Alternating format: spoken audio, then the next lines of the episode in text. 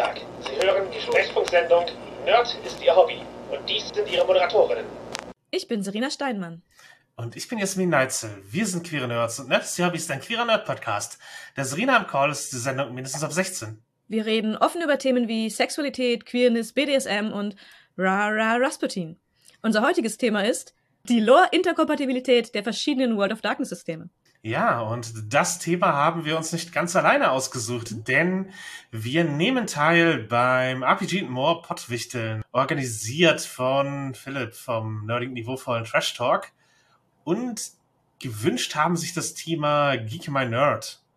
Und ja, genau, was, was ist das Pottwichteln, wenn äh, ihr die letzte Folge oder die in den letzten Jahren nicht gehört habt? Das ist eine Veranstaltung, bei der ganz viele Podcasts aus dem Nerd-Bereich im deutschsprachigen Raum sich zusammentun und sich gegenseitig äh, Themen schenken und dann jeweils äh, ein bis zwei Folgen über diese Themen machen.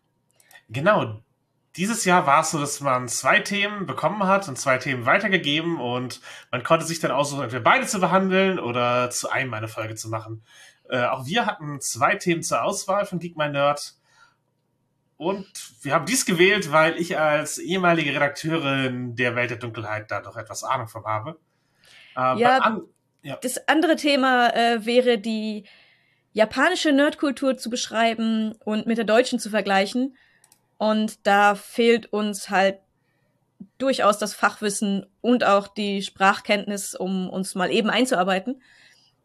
Genau, also ja, ohne Geek My Nerd zu viel zu kritisieren, kritisieren zu wollen, aber das waren halt zwei Themen, die ihr eingereicht habt, die äh, mit extremem Rechercheaufwand einhergehen, also sehr großzügig mit der Zeit eurer äh, der Mitteilnehmenden planen und wo es halt eben auch Fachwissen braucht. Also ich sag mal, Japanistik oder Soziologie ist beim einen äh, fast schon eine Voraussetzung, um das verantwortungsvoll zu machen. Oder man kennt halt jemanden aus Japan oder hat da einfach zufällig Ahnung. Und auf der anderen Seite ja, Welt der Dunkelheit mehrere Systeme kennen, ist halt auch nicht immer gegeben. Also unser Tipp wäre immer, mindestens ein Thema reinzuwerfen, das auch, äh, wenn die Person eben nicht in einem Fachbereich firm ist, zumindest eine Sendung hergibt, äh, dazu eine Meinung zu äußern. Genau, dass sie äh, uns erwischt haben, ist natürlich dann insofern Glückssache gewesen, dass wir zumindest eine Person im, im Podcast haben, die sich mit dem Thema sehr gut auskennt. Ja, es wird mehr ein React-Podcast, weil ich erzähle Serena Dinge über die Welt der Dunkelheit. Ganz genau. Ich kenne die Welt der Dunkelheit. Ich habe auch schon Dinge gespielt. Aber wenn ich Systeme aufzählen sollte, dann komme ich auf vier Stück und ich weiß, es gibt mehr. Genau. Äh, wenn ihr zu den Erfahrungen, die wir da schon gemacht haben, mehr hören wollt, wir haben eine Folge über Vampire. Wir haben zwei Folgen über Vampire sogar. Und wir haben eine Folge über Werwölfe. Wir haben aber selbst natürlich auch Themen gegeben.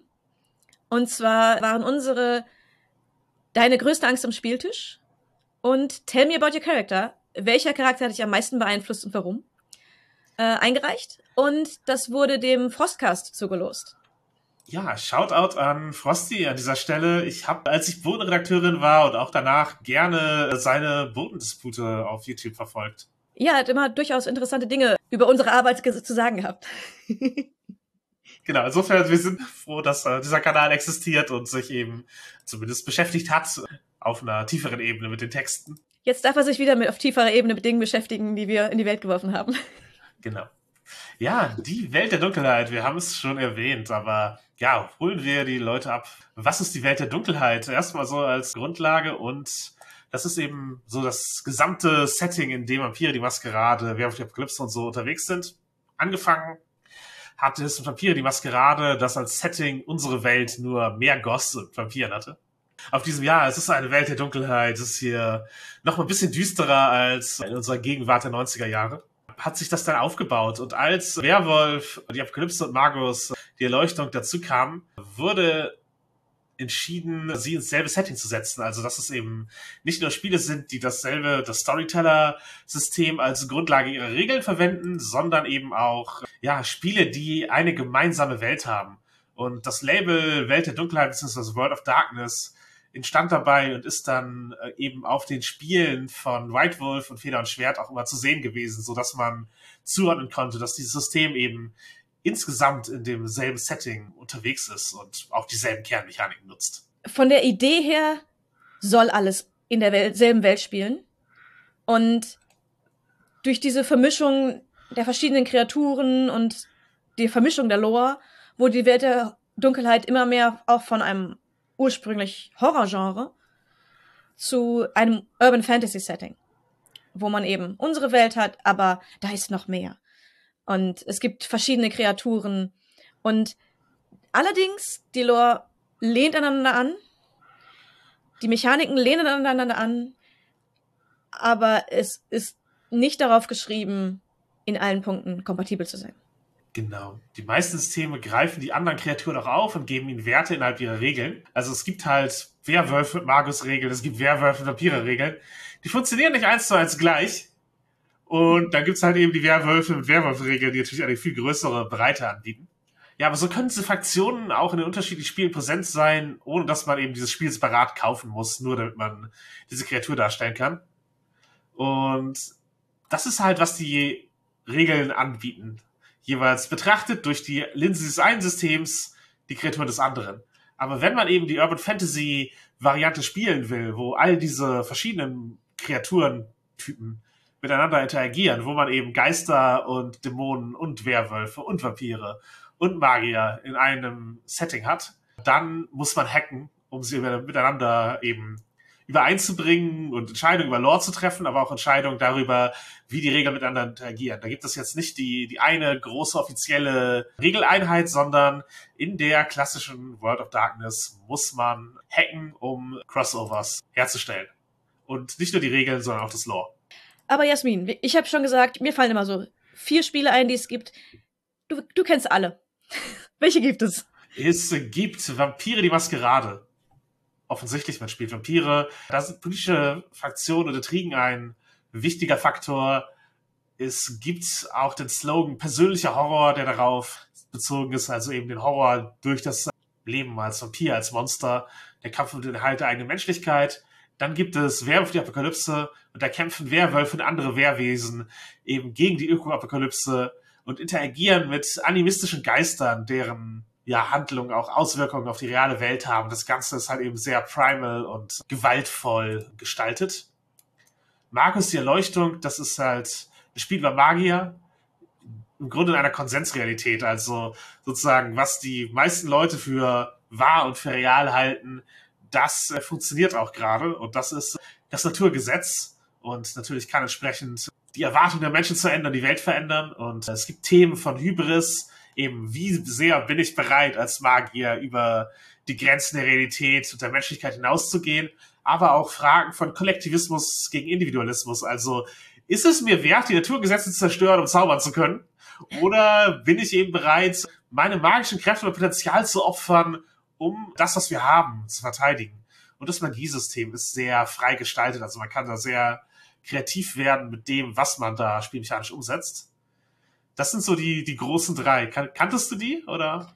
Von Magus ist prinzipiell das Wissen da, dass es existiert, aber ich vergesse es immer wieder, dass es existiert. Vampire habe ich schon gespielt, Werwolf habe ich einiges an Wissen drüber und auch schon lektoratstechnisch für gearbeitet, aber nicht gespielt bisher. Magus habe ich auch am wenigsten von denen gespielt und geleitet. Deswegen habe ich es wahrscheinlich weniger in unsere Runde getragen. Möglich. Dann gibt es äh, Wraith the Oblivion da spielt man Gespenster in einem Jenseits, das halt eine eigene Kultur mit eigenen Fraktionen hat und es geht halt um Themen von Verlust und Trauer und wie man halt eben weitermacht, nachdem man etwas sehr Essentielles eben sein Leben verloren hat. Und jedes der Gespenster hat einen Schatten, also wie so ein böser Zwilling, der auch in die Versuchung führt und zu finsteren Handlungen oder zu seinen negativen Impulsen hinreißen will. Und eine der Möglichkeiten, wie man diese bösen Zwillinge spielen kann, ist, indem man sie in der Runde verteilt, sodass jeder Spielende, auch für eine Spielende, den Schatten spielt. Also zwei Charaktere gleichzeitig hat, seinen eigenen Charakter und den, den bösen Schatten eines, äh, eines anderen Charakters. Genau, genau. Das ist natürlich äh, ein bisschen aufwendiger, wenn man es so macht, aber auf jeden Fall eines, eines der Gimmicks dieses Spiels. Ja, das ist auch der Pitch, mit dem man mich kriegen würde, um das zu spielen. Ja. Trauerverarbeitung, weiß ich nicht, ob ich das große Interesse hätte, das als Spiel zu spielen, aber mit diesem Twist, dass man zwei Charaktere hat und andere Charaktere direkt beeinflussen möchte mit dem zweiten Charakter. Ist schon ein sehr spannendes Konzept. Also seltsamerweise ist Race auch eines der, ich würde sagen, hoffnungsvolleren Welt der Dunkelheit-Spiele. Man kann halt auch eine, neue Bedeutung für sich finden in dem äh, im Jenseits und sich sozusagen auf eine positive Weise von dem lösen, was einen noch zurückhält. Oder halt natürlich die Vergessen anheimfallen oder ein dramatisches Ende nehmen. Das ist auch, äh, Auch schön. offen. Ja, ja. Dann gibt es Changeling the Dreaming oder Wechselbalg der Traum. Ja, da geht es praktisch um Feen, die eben in unsere mundane Realität geboren sind und da das Wunder und die Magie ähm, zurückbringen wollen. Oh, ja, praktisch Feen in unserer Welt, die Klingt eigentlich auch hoffnungsvoll. äh, ja, ja, kann, kann auch hoffnungsvoll sein. Aber es kann halt eben sein, so, ja, die Menschheit ist so, die ist so stumpf und mundan und sozusagen der Sense of Wonder ist verloren gegangen und man muss eigentlich ein magisches Wesen sein, um ihn noch zu finden. Hm. Also, es hängt auch mal davon ab, wer es schreibt. Also, Wechselbalg kann Ja. halt, kann eben sehr hoffnungsvoll und so sein oder es kann halt sehr so, ich bin Special Snowflake, äh, Individualist und die Welt ist schlecht. Dann gibt es Hunter the Reckoning. Da spielen auch Monsterjäger, die auf der Jagd nach anderen Fraktionen sind. Mhm. Das bietet natürlich große Crossover-Möglichkeiten, aber halt, eh, ja, ja. halt eh eher im Sinne von, man, man kämpft dagegen, aber Es wird, glaube ich, schwierig, einen Hunter und irgendeins der anderen Wesen gemeinsam in einer Runde zu spielen. ja, also bei manchen sehe ich Möglichkeiten. Ja, man kann natürlich so für einen Moment einen Waffenstillstand einberufen, weil man was Schlimmeres bekämpfen möchte, zum Beispiel. Ja, genau. Oder halt, die Hunter können sehen, das ist jetzt nicht unmittelbar eine Gefahr. Das ist einfach irgendein Wesen. So. Hm. Also, ich glaube, Vampire, Magier und Dämonen, gut, Dämonen kommen gleich, sind so die, die am meisten Schaden anrichten, einfach durch ihre pure Existenz. Mhm. Dann gibt es Mummy, The Resurrection. Da geht es um Unsterbliche, die immer wieder geboren werden und da und darum, dass Teile ägyptischer Mythologie wahr sind und äh, ja, es gibt halt ewige Konflikte, die sie austragen zwischen ägyptischen Gottheiten und ihren Dienern, aber ja, das Thema hat natürlich auch so neue Chancen im Sinne von ich bin wiedergeboren und was mache ich mit diesem Leben? Hm. Ist, wird das so verlaufen wie alle anderen auch oder kann ich was verändern an meinem äh, an meinem Los? Bietet ein neues Zeitalter auch äh, neue Optionen. Genau. Und Demon the Fallen, ja, da spielt man gefallene Engel. Also klassische Dämonen, die der Hölle entkommen sind. Und um in unserer Realität existieren zu können, müssen sie menschliche Körper besetzen. Und oft haben sie dann halt eben noch die Erinnerungen und Wünsche des menschlichen Körpers oder des, des, der Person, die sie besessen haben, da und äh, handeln eventuell noch nach denen oder wissen zumindest, äh, was dieser Person wichtig war an Menschen in ihrem Umfeld und Themen und so etwas. Und da ist dann auch eine Frage, wie, wie geht man als Dämon damit um? Und dann kann man, macht man halt verschiedene Dämonendinge, wie versuchen, Gott zu stürzen. Schön. Ich will ja nicht sagen, aber ich glaube, lass mal versuchen, Gott zu stürzen. Das ist auch ein guter Pitch für ein Abenteuer. Ja, also wenn man, warum nicht groß anfangen? Das ist ja. Halt, Fight and Dethrone God ist halt ja ein klassisches Anime-Trope, so irgendwie. Dann gibt es Orpheus. Das ist ein Spiel, das auf Race basiert. Das ist im Grunde ein Start-up, das das Jenseits erkundet. Also im Grunde so eine Flatlining-Firma, die entstanden ist und jetzt ja das Jenseits versucht kommerziell zu nutzen, unter anderem durch Ghostbusting-Dienste, durch Spionage und so etwas, was man eben machen kann, wenn man Geister zu seiner Verfügung hat. Und da trifft halt die kapitalistische Weltsicht dieses Unternehmens auch ein bisschen so auf die, ja, auf, auf ihre Grenzen und ja, wie halt die Gesellschaft darauf äh, reagiert, weil plötzlich mit dem Jenseits interagieren kann und auch was da an unheimlichen Bedrohungen halt lauert.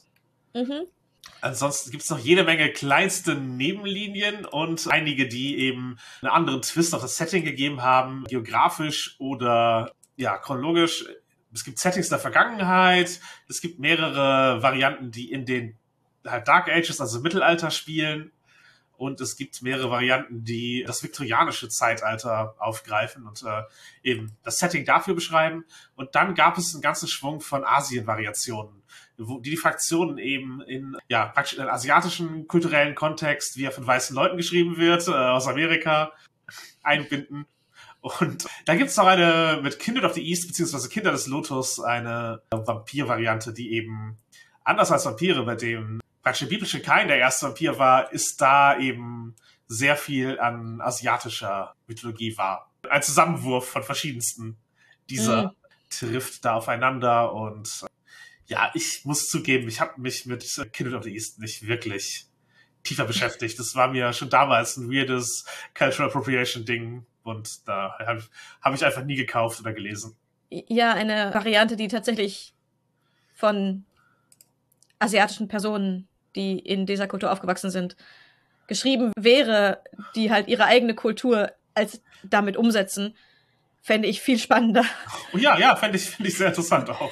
Also, das wäre ein Projekt, wo ich sagen würde, oh ja, das finde ich spannend. Wie würdet ihr das machen? Was wäre eure Herangehensweise, um dieses Monster und diese, diese Art von Monster in eure Kultur einzubetten? Ja. Und ich möchte jetzt auch nicht sagen, dass es da gar keine asiatischen Menschen gab, die daran beteiligt waren, aber man hört halt.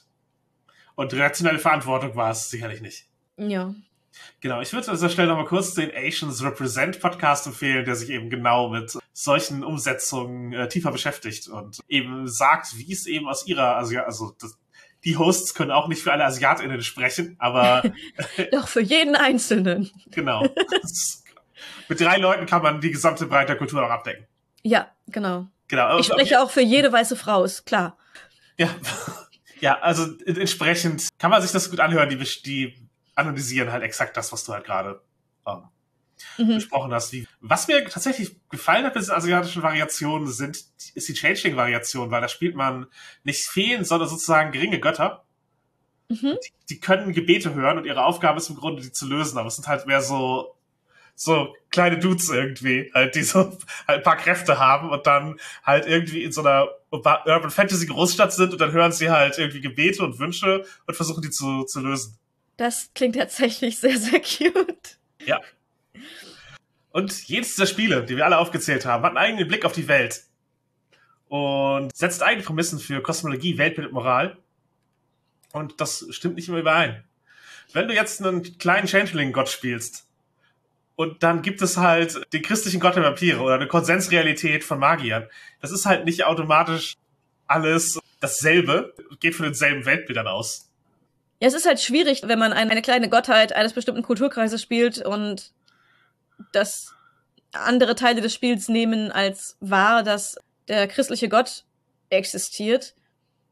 Das ist schon sehr schwierig übereinzubringen, muss ich sagen ja, es ist halt irgendwie so eine Urban Fantasy, alles ist wahr Variante. Mhm. Teilweise ist es halt so, es gibt verschiedene Götter und dann ist natürlich die Frage, wie stehen die zueinander und das Material beantwortet dir das nicht. Ja. ja. Da fängst du an zu hacken. Das ist halt der Punkt, wo du eben die Kompatibilität herstellen musst für deine Runde. Mhm. Aber um das mal ein bisschen aufzudröseln, weil zu wissen, welche Spiele existieren, sagt einem ja noch nicht, wo die lore-technisch so unterwegs sind wir haben euch ein paar Cluster von Spielen aufgedröselt. Ja, rausrecherchiert, ja. Ja. So, welche Weltbilder und Kosmologien existieren und sind kompatibel? Genau. Und da gibt's einmal den christlichen, abrahamitischen Ansatz, wo eben, ja, Monotheismus. Der christliche Gott existiert und hat Macht über die Welt. Genau. Noch in dem Sinne von, es wurde von hauptsächlich christlichem Hintergrund geschrieben, aber Judentum und Islam denkt man halt so ein bisschen mit oft leicht missverstanden. Halt auf, auf dem Level, wie halt aus der christlichen Welt Dinge betrachtet werden. Es gibt einen monotheistischen Gott, der hat Macht über die Welt. Das ist halt so die Grundlage, die für dieses Spiel wahr sein muss, damit es funktioniert. Mhm. Und das ist auch praktisch ein Gott, der die Welt erschaffen hat. Und die Spiele, die da ganz stark dranhängen, sind Vampire und Demon, weil beide eben unmittelbar von dem Gott erschaffen und bestraft wurden und sich gegen ihn auflehnen können oder eben jetzt mit dem Fluch weiterleben.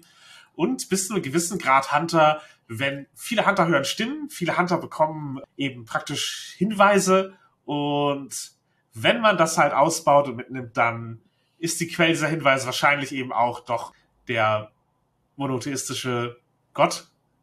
Man kann das leichter reframe als andere Dinge, also es mhm. kann auch das Paradox sein, dass eben die Hunter als sozusagen als Selbstheilungsmechanismus der Realität gegen die Magier gewählt hat, aber wahrscheinlicher ist halt und äh, thematisch passender, dass sie eben sti die Stimmen Gottes hören und äh, Hunter haben halt sehr oft auch wahren Glauben. Also eine Regelmechanik, dass wenn man eben sehr stark glaubt, dass dies als Schutz gegen Monstren hilft und eine Funktion hat und äh, einem besondere Kräfte verleiht.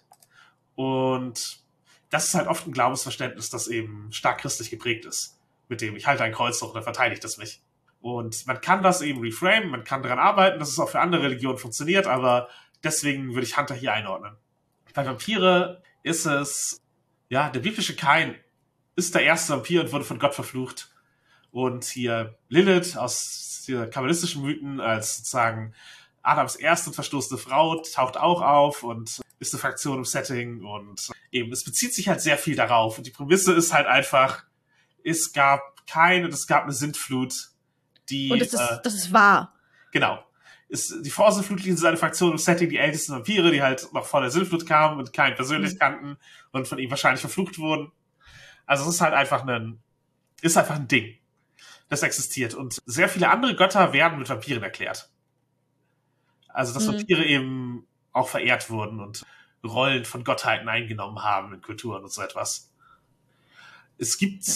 sozusagen Seth als ägyptisches Glaubenselement für die, die Priesterschaft, als Vampire, die eben so einen eher, ja, ich würde sagen, heidnischen Glauben äh, vertreten oder polytheistischen. Aber auch der wird halt eher als Vampir erklärt. Dass halt die Sethiten, die ihm anhängen, ja, fälschlich das tun. Mhm. Genau wie Islam als ein später zugekommenes Element behandelt wird. Und manche Vampire sich eben dazu haben bekehren lassen. Wie dem auch sei, dass Vampire funktioniert halt im christlichen Ansatz äh, hauptsächlich. Ja. Und die, die Dämonen in Demon sind gefallene Engel und haben sich mit Lucifer gegen Gott aufgelehnt. Das ist also schon sehr direkt ja. bisschen biblisch. Also im Prinzip, die, die, die meisten, die man selber spielt, kennen quasi Gott. genau, sie haben ein Konzept davon, genau, ja. Ja. Das ist schon, ich, ich würde sagen, schwerlich davon loszulösen, dass man sagt, das ist wahr. Genau, wenn man es loslöst, dann verändert man das Setting grundlegend. Ja. Ja, dann gibt es den animistischen Ansatz. Also die Welt hat ein paralleles Spiegelbild in einer Nebenwelt und äh, Geister, die dort handeln, beeinflussen die Welt, wie sie ist, oder Repräsentationen, die dort verändert werden, verändern die Welt, wie sie, wie sie ist. Da gibt es verschiedene Spiele, die es aufgreifen. Werwolf und Magus relativ direkt. Changeling mit seinem Traum hat halt auch Elemente davon und Race und Orpheus mit, mit dem Jenseits eben auch, äh, ja, Dinge, die dort drin sind. Die, die Verbindungen sind da unterschiedlich zwischen halt äh, diesseits und jenseits, aber sie sind halt immer irgendwie da. Und es ist wichtig, die Ebenen zwischen diesseits und jenseits wechseln zu können, um, äh, um den vollen Umfang des Spiels ja, mitzunehmen. Und mhm. ja, die, also wichtige Konzepte haben halt jenseitige Entsprechungen. Das kann bei Race halt ein zerstörtes Gebäude sein oder ein traumatisches Ereignis, das Geisterabbilder im Jenseits zurücklässt. Das können eben ja die Stimmung von einem Ort sein, die eigene Geister hervorrufen oder die Stimmung von einem Ort, die verändert werden, weil Geister sich da eingenistet haben, was bei äh, Werwolf halt oft eben ein, ein Kernfaktor ist, dass halt eben die Werwölfe entweder versuchen, auf der irdischen Ebene etwas zu verändern, damit die Geister sich beruhigen oder Geister interagieren müssen und die bekämpfen, damit es auf der irdischen Ebene wieder besser wird. Also das Diesseits beeinflusst immer das Jenseits und umgekehrt und genauso die Spielenden, also die Figuren der Spielenden manipulieren die animistische Ebene oder werden von dieser ausmanipuliert. So immer genau. ein die, die beiden Ebenen haben Wechselwirkungen und mit denen wird gespielt. Mhm. Genau. Man könnte auch sagen, dass Race halt im Grunde animistische Abbilder verstorben sind. Mhm. Ja. Dann gibt es den multiversen Ansatz. Mit verschiedenen Realitätsebenen, zwischen denen man reisen kann. Und da sozusagen, ich unterscheide den vom animistischen, weil eben hier die Reise zwischen Realitäten wichtiger ist als die Beeinflussung des einen mhm. des anderen. Und eben die Geister nicht, äh, nicht so zentral sind. Spiele, die das machen, sind äh, Werwolf und Magus, Demon auch, bis zu einem gewissen Grad, Changing Orpheus halt auch, die, da geht's halt tatsächlich um die, um die Reise in eine andere Welt. Und ja, das Umbra ist wie diese Para ist halt eine Reihe von Parallelwelten, in die die Werwölfe und Magi reisen. Und wo es halt Quellenmaterial gibt, die das benennt. Und darin lassen sich halt auch die anderen, wenn man Crossover spielt, ganz gut einbauen. Mhm. Also der Traum der Changelinge kann gut im äh, Umbra existieren äh, die Totenwelt oder verschiedene Totenwelten können auch da gut existieren, prinzipiell. Und diese Parallelwelten können verbunden sein? Also alle Parallelwelten können verbunden sein? Die Reisemöglichkeiten, die man hat, die variieren halt nach Kreatur und nach Spielsystem. Aber prinzipiell könnte man da bei einem multiversen Ansatz mit dem Umbra sehr, sehr viel ähm, einbeziehen. Genau, genau. Und Demon habe ich aufgenommen, weil die Dämonen halt, da brauchst du eine real existierende Hölle, aus der Dämonen kommen können. Ja, das kann da, passt da gut mit rein. Und äh, dann gibt es kulturelle Ansätze. Mhm. Da sind halt die Mythen einer nicht-christlichen Religion wahr. Das sind halt diese ganzen asiatischen Varianten, Kindred of the East und so. Und Mummy, das halt ägyptische Prämissen annimmt. Also altägyptische. Ja. Und ja, je nach Spiel sehr unterschiedlich, äh, teils würde ich sagen ziemlich kulturell angeeignet. Und eben die US-amerikanische und christliche Linse schreibt immer mit. Ja, und das ist halt, würde ich behaupten, am schwierigsten einzubinden in den Rest, weil man halt, ja, man muss halt Entscheidungen treffen, was, ja, welche Götter jetzt tatsächlich irgendwelche Macht haben. Genau. Und wenn man sagt, ja, es ist halt Konsensrealität und da, wo man an die Leute, wo man die Götter halt hauptsächlich glaubt, haben sie am meisten Macht. Das kann man so machen, aber dann stellt man halt eine Prämisse, nämlich die von Magus, über die von anderen Spielen. Genau. Und dann stellt man im direkten Kontext auch gerade die von Magus über die von Demon und Vampire. Ja, wo oder halt auch von Kindred of the East genau. oder von den, von den asiatischen Changelingen. Genau. Ähm, und ist halt, ist halt die Frage, wie man das, ob das etwas ist, was man möchte und was alle Beteiligten möchten. genau, das ist die Schwierigkeit bei Crossovern, würde ich nämlich sagen, Ja. ist halt eben, äh, welche Kosmologie will ich als wahr annehmen? Oder eine Schwierigkeit natürlich. Aber eben, wir, es gibt, wir haben ja zum Beispiel Cluster genommen, die miteinander gut funktionieren, Mhm. wo, wo die Interkonnektivität da ist und bei manchen muss man halt eben sozusagen den, ja, den Anschlussstecker finden, mit dem man, mit dem man es konvertieren kann. Und ja, Magus ist halt, wenn man das als wahr annimmt, das erklärt sehr viele Sachen einfach. Mhm. Man kann halt immer, wenn irgendwas, ja, passt nicht ganz, it. Und Magier hat es irgendwie gemacht. Es war Zauberei, das hat es geschaffen. Warum gibt's Vampire? Magier hat's gemacht. Unbefriedigend für manche, Mhm. aber eine Erklärung. Oder halt eben, warum funktionieren religiöse Dinge? Genug Leute glauben daran. Oder eben die Hölle ist halt eine von vielen Parallelwelten. Vielleicht gibt's auch verschiedene Höllen. Mhm. Halt jede, so, so viele Höllen, wie wir brauchen, gibt es. Halt die, die Yama-Könige aus dem asiatischen Ding haben ihre eigene Hölle, die Demons haben ihre eigene Hölle. Jeder Und- kriegt seine eigene Hölle. Ja. Sartre. Also Magus macht es einem einfacher. mhm. Aber es hat halt auch Folgen. Ja, genau, welche Konsequenzen hat das, wenn man als spieldynamisch, wenn man sagt, Magus ist wahr? Ja. Halt eine, würde ich sagen, ist, ich muss praktisch mich mit Magus-Law beschäftigen. Ja. Also sozusagen, wenn ich halt, also beim Crossover die Anzahl von Büchern, die relevant sind und von Fakten steigt halt. Mit jedem Buch, das man dazu nimmt, mit jeder Spielreihe, die man dazu nimmt. Und wenn man eben nicht alles davon tatsächlich relevant für Setting ist oder für dieses Setting als gegeben angenommen wird, habe ich dann halt sozusagen mehr davon, Magus-Bücher zu lesen, um zu verstehen, was los ist, auch wenn ich keinen Magus spiele. Oder lese ich halt meine Vampire-Bücher und mach hab dann ein Gespräch mit allen Mitspielenden, was davon wir irgendwie wie einbinden können. Mhm. Sozusagen. Und wie viel erwarte ich von den anderen zu verstehen, von dem Spiel, was ich halt, halt einbringe, weil sozusagen eben Spielende mit verschiedenem Lore-Kenntnisstand am Tisch sitzen. Genau. Also je mehr man einbinden will, desto komplizierter wird dieses Gespräch und desto dringender ist es notwendig, denn wenn, klar, wenn jetzt alle denselben Hintergrund haben und man nimmt noch irgendwas anderes dazu, dann ist es nicht so kompliziert. Aber wenn die Spielenden, manche kommen, haben in erster Linie Werwölfe gespielt, kennen sich da gut aus. Andere haben vor allem Vampire gespielt, kennen sich da gut aus. Ein dritter totaler Fan von Magus, die kommen zusammen an einen Tisch und müssen dann den anderen erklären, wie ihre Lore ist. Genau, oder die Spielleitung muss alles kennen und alles erklären können. Ja. Ähm, Und das du musst ein Kerndokument schaffen, was ist jeweils aus den Settings jetzt für uns, also welche Prämisse funktioniert noch. mhm. Und manchmal ist es halt nur im Hintergrund sozusagen. Alle Charakter glauben halt, was sie glauben, aber als Spielleitung irgendwo kommst du an den Punkt zu entscheiden, okay, und so funktioniert es in meiner Welt. Ja. Denn da kommt es dann im Zweifel darauf an, wie funktionieren Zauber. Welcher Zauber trumpt, ist, gewinnt gegen was? Welche Macht ist jetzt stärker und warum?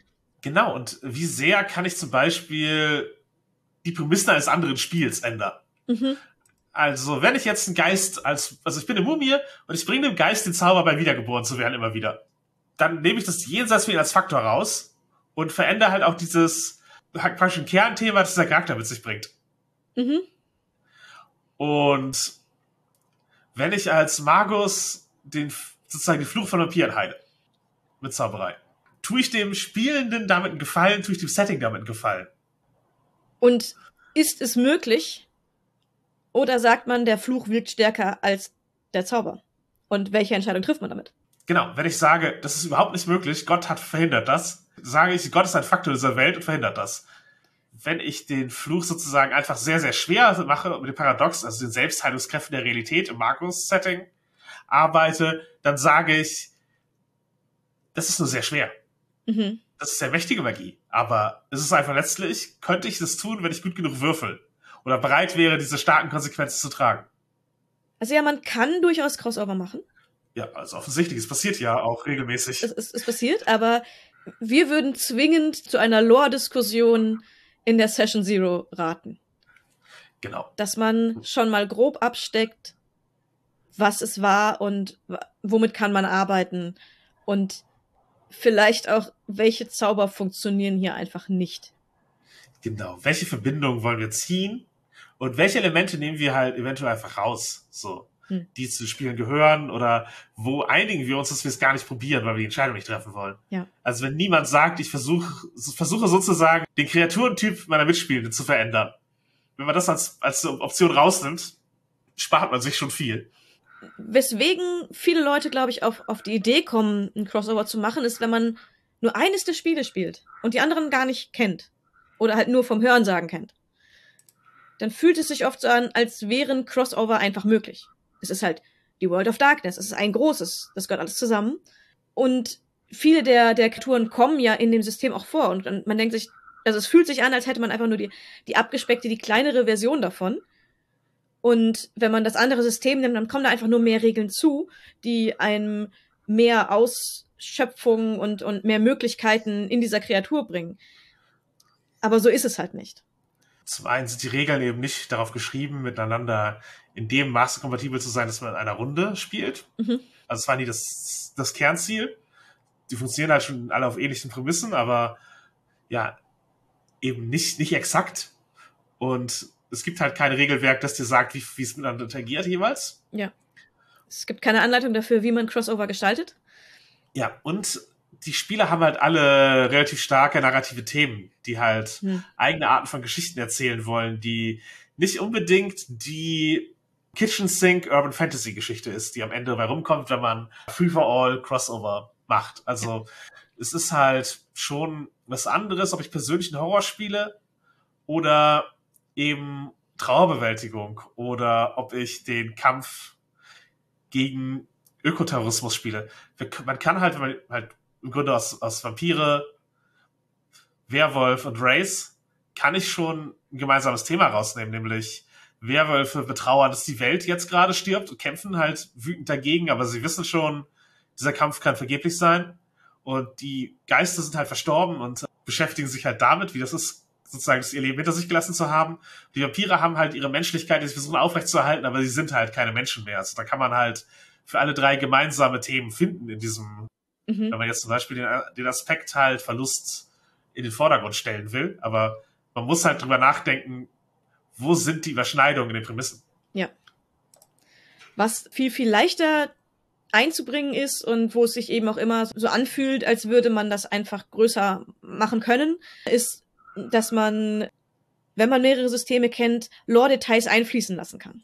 Mhm. Und das bringt halt oft sehr interessante Ideen, um ein Setting zu erweitern. Genau, genau. Genau, und was, also ein paar Clashes können wir auf jeden Fall mal, mal ansprechen, die so Mhm. öfter auftreten. Ja, also Vampire und Demon brauchen Gott als spürbare Präsenz. Für Werwolf ist Gott bestenfalls unwichtig. Ja.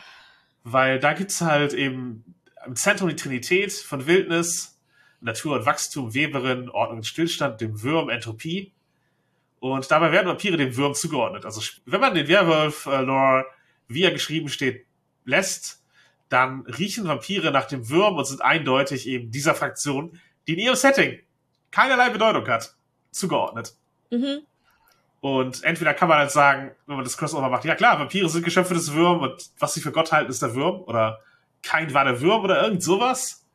Aber dann stellt man das Werwolf-Setting höher. Ja. Oder man muss diesen, diese direkte Zuordnung rausnehmen, damit kein Problem im Crossover entstehen. Genau, also im, im Prinzip muss man so ein bisschen entscheiden, wer belügt sich selbst. Ist der Glauben der Vampire, dass sie von Gott verflucht wurden und Kinder von Kain sind, ist, ist das falsch? Oder ist es falsch, dass äh, der Würm existiert und die Vampire zum Würm gehören? Genau. Wobei man Gott im Vampire-Setting wahrscheinlich weniger wahrscheinlich trifft als Avatare des Werwolf-Setting. Mhm. Also, ja, ist, ist das ein Grund, um zu sagen, okay, dann muss der, der Würm realer sein als die Abstammung von Gott, weil es in den Settings, die geschrieben sind, Avatare vom Würm häufiger gibt als in Vampire die, die Nähe zu Gott. Genau. Und das ist halt dann eine Entscheidung. Und bei Demon sieht es halt schon wieder andersrum aus. Mhm. Es ist viel wahrscheinlicher, irgendwelche Engel und Präpositionen von Gott zu treffen, als äh, Avatare des Würm direkt.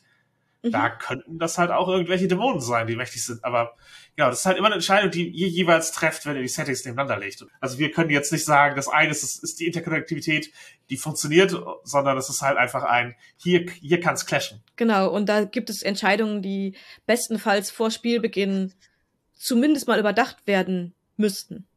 Genau, und eben Werwolf und Vampire ist, da ist halt der Clash, weil es eine Setzung im Setting gibt. Also, Mhm. das ist halt kein Clash, weil niemand hat drüber nachgedacht, sondern man hat das Setting, ge, man hat im Setting gesetzt, dass Vampire halt eben da ganz klar zuordnenbar sind. Ja. Ja, dann, wie funktioniert Magie, haben wir schon besprochen. Da gibt es verschiedene Variationen. Also dieses Paradox, dass eben die Realität sich gegen zu viel Magie und Beeinflussung wehrt. Das ist halt ein Magus-Ding.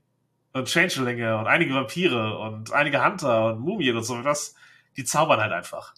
Mhm. Ohne dass das ein Faktor ist. Die haben halt andere Kosten da drinne. In Magus wirkt es so, als wäre jede Magie hätte ihre Kosten dadurch, dass sich die Realität wehrt. In den anderen hat man davon noch nie gehört. ähm, also wenn man das kombinieren möchte, ist es schon eine Schwierigkeit zu sagen, ja, okay, der Vampir kann halt seine Zauber oder diese Mumie, dieser Changeling kann halt einfach zaubern. Und der Magus steht daneben so, hm, warum können die zaubern auf eine andere Weise, als ich das kann? Wenn ich die Magie komplett verstehe.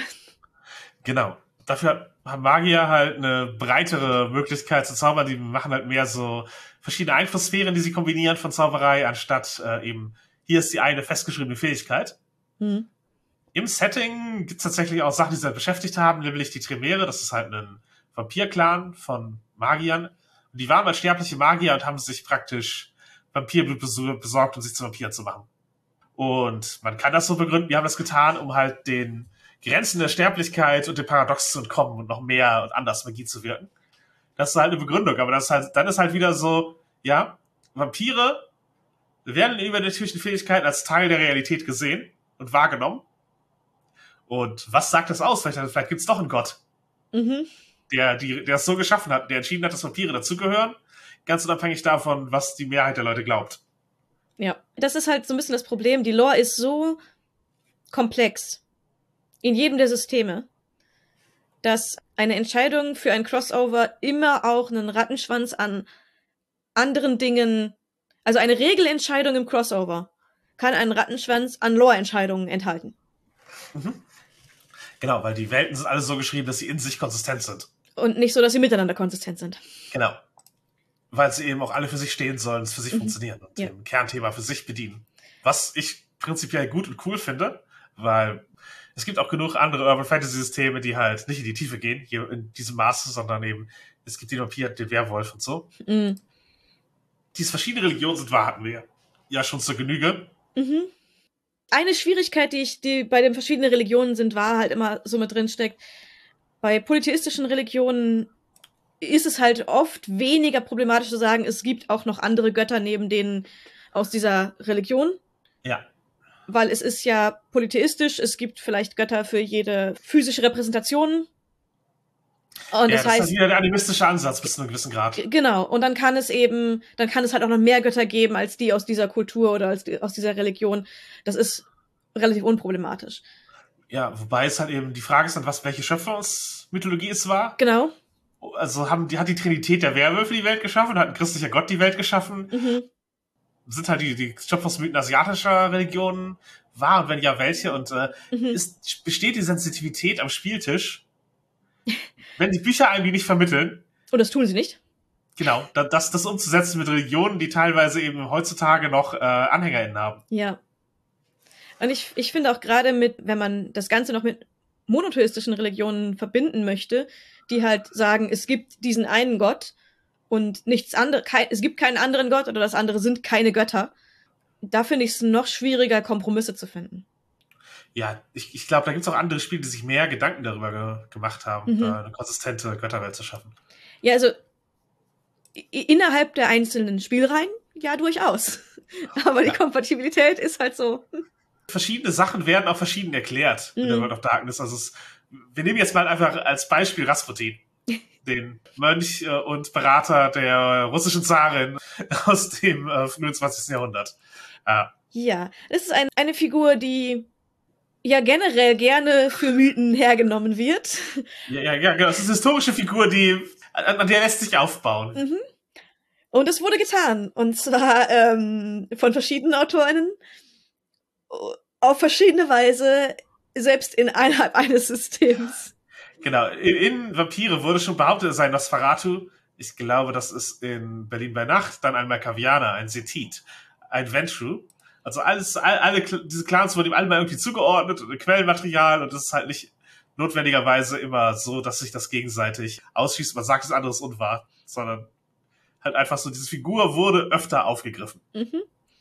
Und bis zu dem Punkt, dass man sagt, Rasputin ist einfach eine Totalidentität.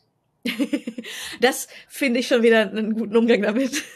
Das, ja, das, das ist am Ende halt, wie bringen wir das alles in den Hut? Das ist eine beliebte Teilidentität. Mhm. Und, äh, es wurde auch schon gesagt, er sei ein Magus aus dem Kult der Ekstase gewesen. Oder ein Race, der sozusagen als Puppenspieler, also als ein, halt ein Gespenst, das praktisch äh, Menschen beeinflussen und steuern kann aus dem Jenseits, äh, das verschiedene Wesen als Rasputin auftreten hat lassen. Und in Wirklichkeit ist halt die Persönlichkeit Rasputin eben dieser Geist. Mhm. Und äh, ein Werwolf aus dem Stamm der Schattenlords wurde ihm auch schon zugeordnet. Also es gibt einfach eine Figur, die eben viele gerne verwenden wollen und halt auch für sich so verwendet haben. Und jetzt, Äh, Es gibt ja verschiedene Laws, äh, auf sehr verschiedene Weise. genau, und du kannst halt entscheiden, was ist mein Rasputin Mhm. oder alles sind Rasputin. Und äh, ich glaube, wir packen den Artikel zu Rasputin in der World of Darkness auch einfach mit in die Show Notes. Und es, es zeigt halt einfach, wie auch historische Figuren und historische Ereignisse von den verschiedenen Spielen sehr unterschiedlich aufgegriffen werden Genau. und sehr unterschiedlich erklärt werden und man immer ja, Entscheidungen treffen muss, was man auf welche Weise aufgreifen möchte. Ja, und prinzipiell, wie, wie würden wir vorgehen und einen Crossover machen? Oder wie suchen wir die, die, die Verbindungspunkte von Lore? Und im Grunde nimmt man zwei Spiele mit der Tiefe des Hintergrunds, die zur Verfügung steht und die man nutzen will, und legt sie eigentlich nebeneinander und sieht, wo die Überschneidungen sind, wo es clasht und wie man das lösen kann. Und dann steht hoffentlich eine gute Spielidee daraus, die halt auch individuell für die Gruppe greift. Ja, und jedes weitere Spiel, das man dazulegt, macht es komplexer. Deswegen können wir jetzt auch nicht in einer Folge alles aufzeigen, was es gibt und wo es Schwierigkeiten gibt und wie man das vielleicht kombinieren könnte. Das wäre eine ganz eigene Podcast-Reihe, glaube ich, wo wir auch gar nicht in die Tiefe gehen wollen, sage ich an dieser Stelle mal. Die World of Darkness ist einfach zu groß und jeweils zu sehr aus der Sicht der eigenen Fraktion geschrieben. Du kannst ja nicht davon ausgehen, dass äh, die Überschneidungen, die du zwischen zwei Spielen findest, am Ende nicht mit der Überschneidung in einem dritten Spiel clashen und deine Idee wieder einreißen Mhm. oder dich doch zu einer Entscheidung zwingen in eine andere Richtung. Also da ist es nicht ganz einfach und mit der Menge steigt die Komplexität einfach. Ja. Und ja, die Stärke der WOD, ich würde auf jeden Fall die Kenntnis äh, von einem System kann Ideen für andere Systeme bereitstellen. Wenn man eben diese Kompatibilitätshürden überwindet, Und ich würde mal ein Beispiel nehmen, wie halt Demon. Konzepte daraus können Vampire bereichern. Selbst wenn man am Tisch keinen Demon als Spielercharakter auftreten lässt. Es gibt mit Vampire halt einige Fraktionen und Ideen, die sich mit eben Teufelsbeschwörung der Hölle beschäftigen, gerade eben auch durch den christlichen Bezug. Da gibt es die Bali, das ist ein Clan komplett von, von Vampiranbetern. Es gibt Infernalisten, also Leute, die aktiv Dämonen beschwören. Und es gibt den Abgrund, also so ein, ja, praktisch eine, eine Domäne von Schatten, aus der die der Sombra, also schattenmanipulierende Vampire, ihre Schatten herausrufen.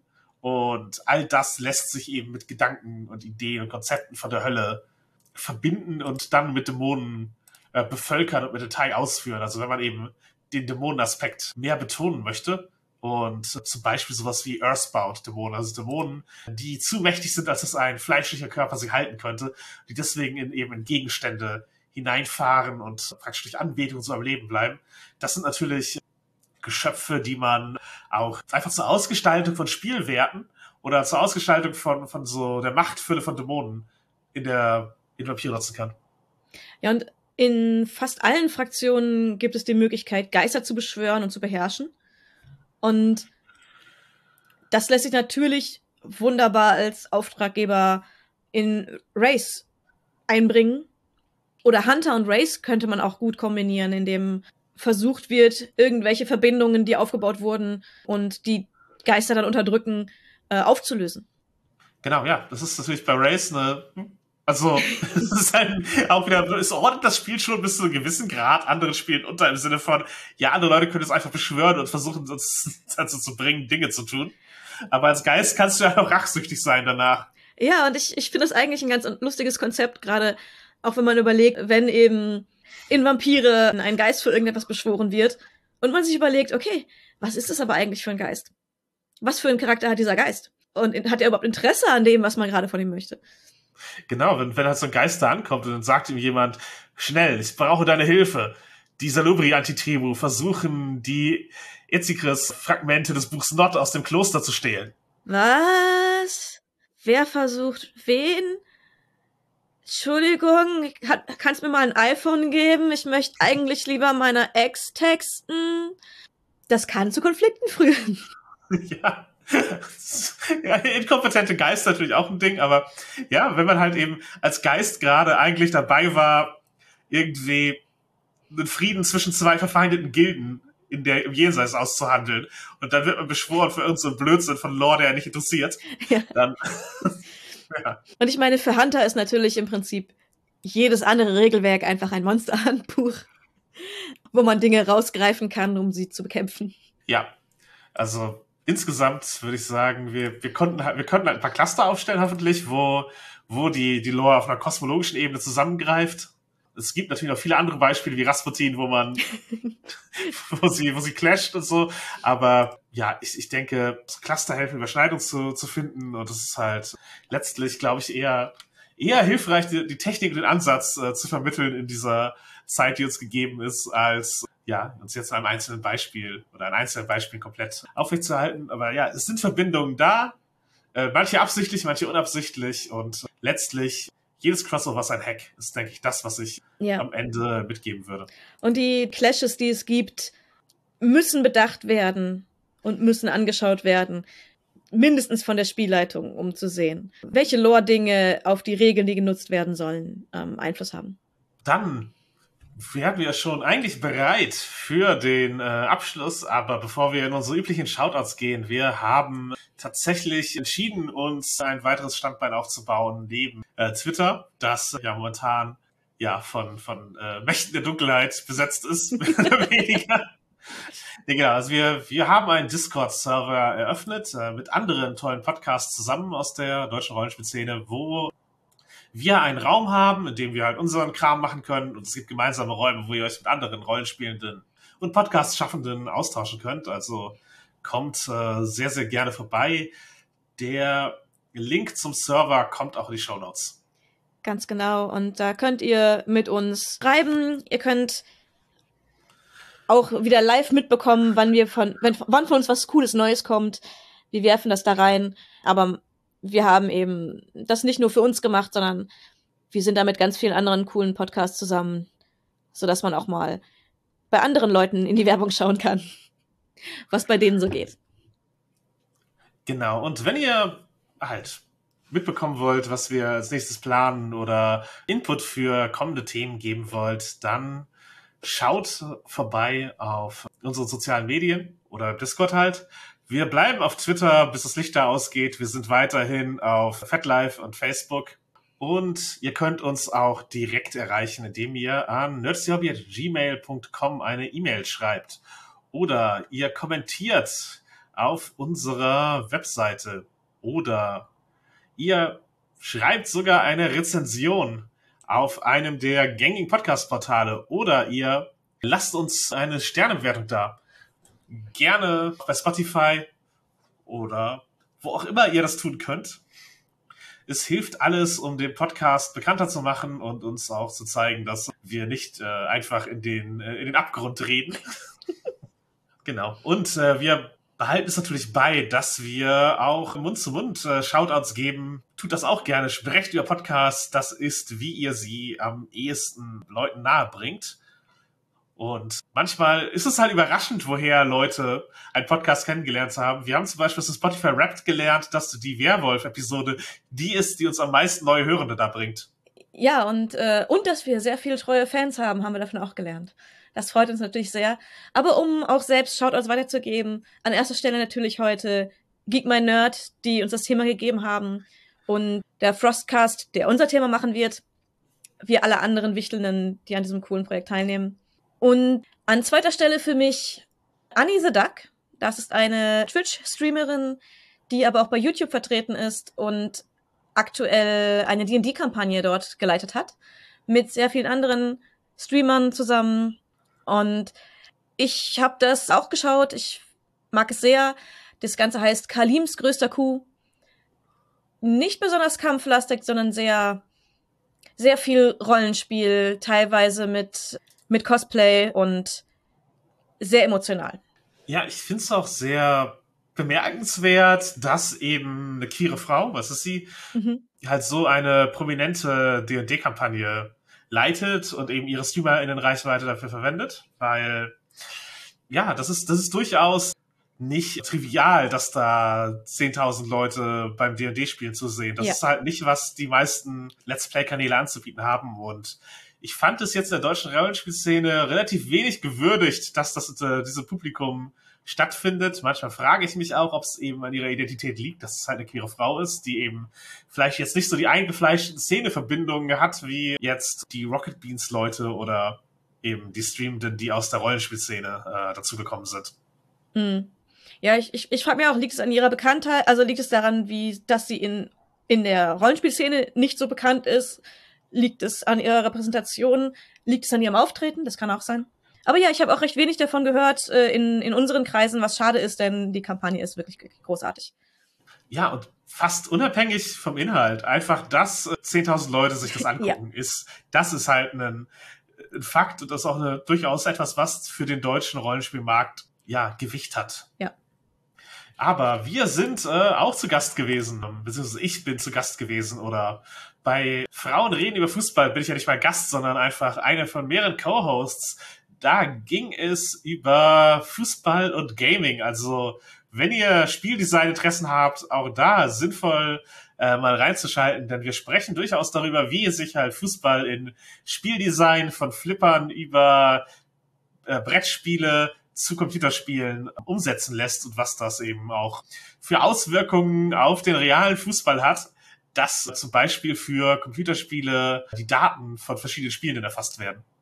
Ich bin, wenn ihr noch nicht genug World of Darkness hattet, auch am 12.12., .12., das wird jetzt vor der Ausstrahlung äh, sein, aber sicherlich äh, noch verfügbar, bei Franigo unterwegs und werde dort in seinem Berlin-Setting eine Jimiske spielen.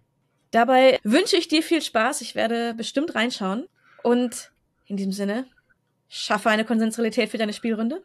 Entscheide, ob es Gott gibt Joine unseren Discord und willkommen in deinem neuen Leben.